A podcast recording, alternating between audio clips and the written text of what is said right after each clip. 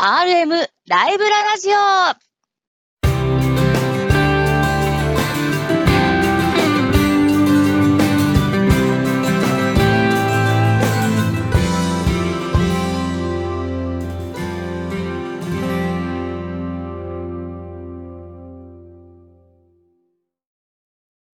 猫パブリッシングの鉄道書籍 RM ライブラリーの編集担当さんが様々な旬の鉄道の話題をお届けいたします。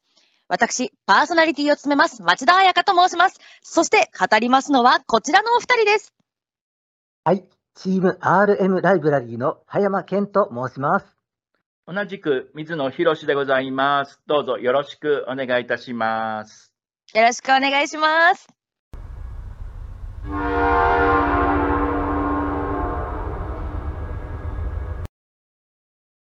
はい、今日はどんなお話を聞かせていただけるのでしょうか？本日はですね、あの手で開けるドアと称しまして、えーはいっとですね、ドアを自分で手で開けて、まああのー今でもね手を手で開けるドアって聞くんですけれども、このはいドアを手で開けて、手を手で閉める列車についてちょっとお話ししたいなと思っております。なるほど。つまり、こう、駅に到着して、こう、自動的に扉がバッて開くのが、まあ、はい王道というか、多いと思うんですけど、そうじゃないあもう今のが当たり前あると。ですよね。そうですよね。はい、そうでないのがあるということで、あのーはい。町田さん、手で開けると言って、なんか心当たりのある列車ってあります？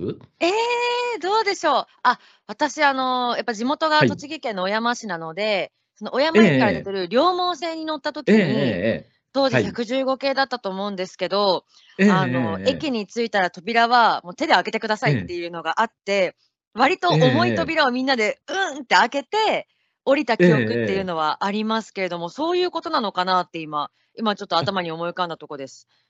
そうですね、あのうんうん115系ってとっても扉が重いんですよね。そうなんですよ。なかなか頑張って開けてました。そう、頑張って、あのエキスパンダーのように 頑張りました頑張りましたあのなんか跳ね返ってくるんですよね。そうなんですよ。うん危ないんですよブヨンブヨンね、なんかちょっと空気が残ってるみたいな感じがして。はい。ね思い出しましたえね。えあの本日ですね、ちょっと取り上げるテーマはですね、あのはい今お話ししたような115系のドア、これ、あの半自動ドアって言われてるんですよね。半自動ドア。ええなるほど。半自動ってあんまりね、使わない言葉だと思うんですけれども、列車の場合、半自動って言いますと、あの開けるときは自分の手で開ける。はい。で、閉まるときは、あの車掌さんの指示で、カチッと自動で閉まると。あそのあ、ような。車両のことをあの半自動ドア、半自動扉って呼んでるんですよね。はい。確かにそうでした。ですよね。で、はい半自動扉の車両っていうのは、今でも普通に走ってるんですけれども、はい。今回お話しするのはですね、40年くらい前に当たり前のように走っていた、はい。全然ドアが自動で開かないし閉まらない。もうえ？あのドアを手で開けたら開けっぱなし、閉めないと閉まらないと。そういうドアについてお話ししようかと思っております。今聞いた限りだと、大丈夫、はいって思っちゃいました。なんか危ないんじゃないかなって。うんうん。そうなんですよね。今から考えると、え、それって危ないじゃないって思いますよね。そう。はい、今思いますあ。のですよね、列車がドア開けたまんまあの走り出したなんて言ったら、もうたちまちニュースになっちゃうじゃないですか。大問題ですよね。ですよね。えーでもうですね、結局、鉄道が始まった150年、151年前ですか、あのはいその時は手で開けるのが当たり前だったんですよね。ほう、そうでしたか。ですよね。で、じゃあ、あのーその自動の扉っていうのはいつ生まれたのっていうと、これが、まあ、昭和の初めから、今からだいたい100年ぐらい前。はい。うん、100年くらい前には、まあ、そんな自動で開け閉めするシステムっていうのはできてたんですけれども、それでもですね、あのーなんて言いますかね、あのー普及してったのは、電車を中心に普及してったんですね。はい。はい、電車っていうのは、例えば首都圏の通勤電車ですとか、そういうところから自動の扉っていうのはどんどん出てきたんですけれども、はい。で、えっとですね、あのーなぜ電車が中心にと言いますとですね、実は、うん。あのーそれ以外の車種、例えば客車ですとか、まあ、特に客車なんていうのはですね、あのーまあ、客車ってお分かりですかね、あのそれ自体走ることがなく、あの走ることができなくって、機関車はい。に引っ張られないと走らないような、そういうはい。車両なんですけれども、あのーはいそういう車両の場合はですね、乗り降りするところが両端のデッキに限られてたんですね。両端のデッキ。ええ、あの電車の場合は結構一つの車両に3つですとか4つですとかは扉がついていて、どこでも入れるという感じなんですけれども、客車っていうのはもう本当にこの長い間、100年以上続いたんじゃないかな、この車両の両側にデッキというちょっと囲まれたスペースがあって、デッキにまず入って、で、デッキからさらに客室につながるというへそういうようなえ入り方をしてたんですね。そうなんですか。ええですんで、電車みたいにあの客室に直接扉があるわけではないので、はい。まあ、そのせいかどうか、あの長いこと客車っていうのは自動扉にならなかった。うん、必要がないですよね。そうなんですよ。今から考えるとね、ちょっと不思議な話なんですけれどもね、別にはい客車だからって安全のためには 自動にした方がいいじゃないかって普通思い本当ですよますよね。ね。うん、うん。ええうんでそのせいでですね、あのはいまあ、客車に限って言えば、昭和の30年代、まあ、西暦でいうと1950年代の後半くらいまでは手動扉の車両で製造されてたんですね。はい。ええで、手動扉っていうのは、まあ、言うまでもなく、あの開けた時に、開けたまんまにしておけば、誰もそれを意識して閉めようとしなければ、はい。開いたまんまでも列車が走っちゃうと。そう、例の危ないっていうやつですよ。そうなんですよね。今だったらニュースになっちゃうことが当たり前で、あのはい40年くらい前まで繰り広げてたんですよね。でもですね、その頃の列車の写真なんか見ると、あのうん割と高校生がそのデッキに集まってよく涼んでいたりするんですね。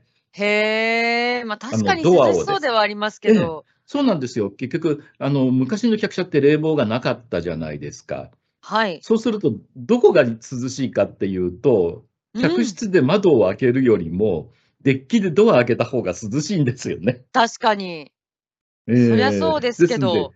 ええええあのそこがですね、結局あの、例えば高校生なんかにとっては、もう格好のたまり場になっていたと。うーん、そうですか。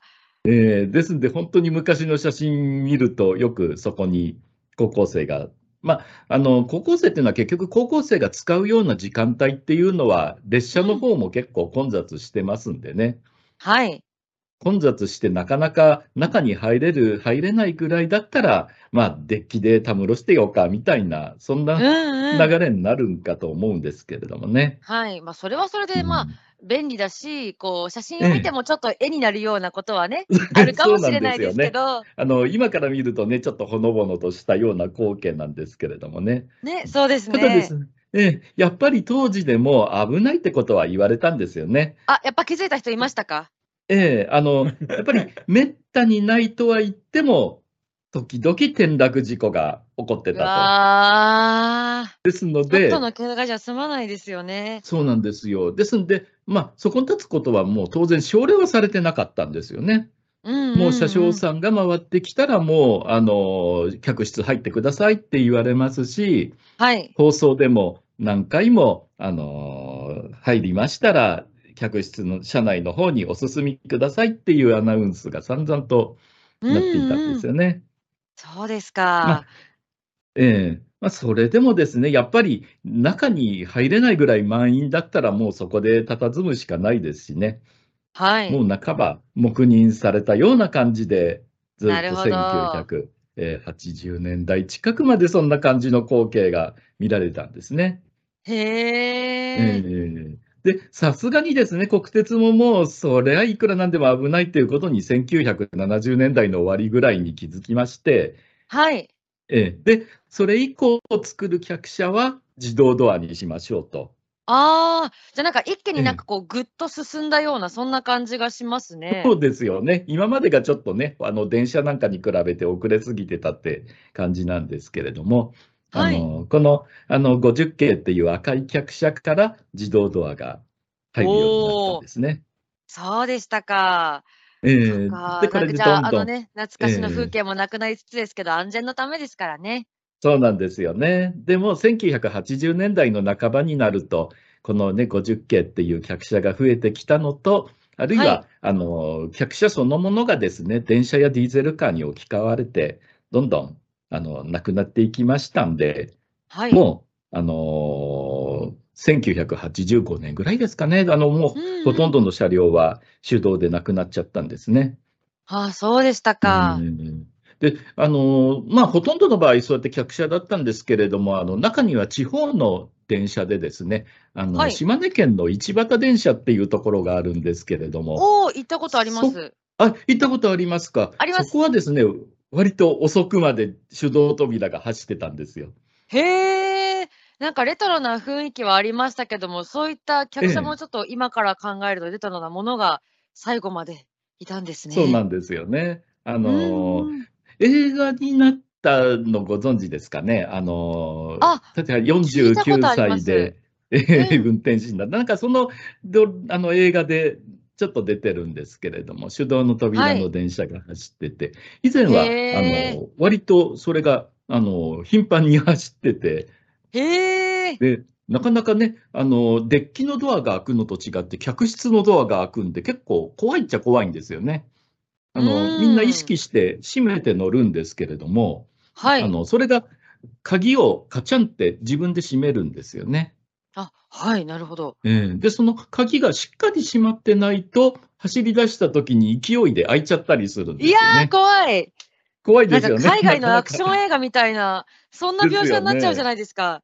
ええええええ。ですんで、ちょっとそれは、あの、なかなか、あの、他では見られないような光景だったんですけれども、そうでしたか。に今ではそういうのもなくなってしまいましたね。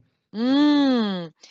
で、それ、さすがにですね、あの、もう今そういう車両使われてないわけではないんですけれども、一部え、保存はい。列車として残ってるのがありまして、で、たはい。だですね、あの、その保存車両が走る場合は、あの、扉の扱いっていうのは結構慎重になりまして、うあの、扉の。周りにもう人が立たないようにするですとか、あるいは、はい。あの、もう走り出すと鍵がかかって、もう、あの、開けられなくなるですとか、そうはいい。うような、あの、改造を加えられて、今でうん。も残ってるものは残ってますけれども。はい。いや、今でもええ、長く活躍してるのもすごいですね。そうなんですよね。なかなか、あの、手で開けて手で閉めて列車に乗るっていうことは、うんもうん。う ほとんどなくなっちゃったということではい。すよね。そうですはい。だってボタン式え、のやつですら、自分えがえ。開けた後に閉めない方もね、中にいる中で、そういうことに慣れて。ない方も多いかもしれませんよね。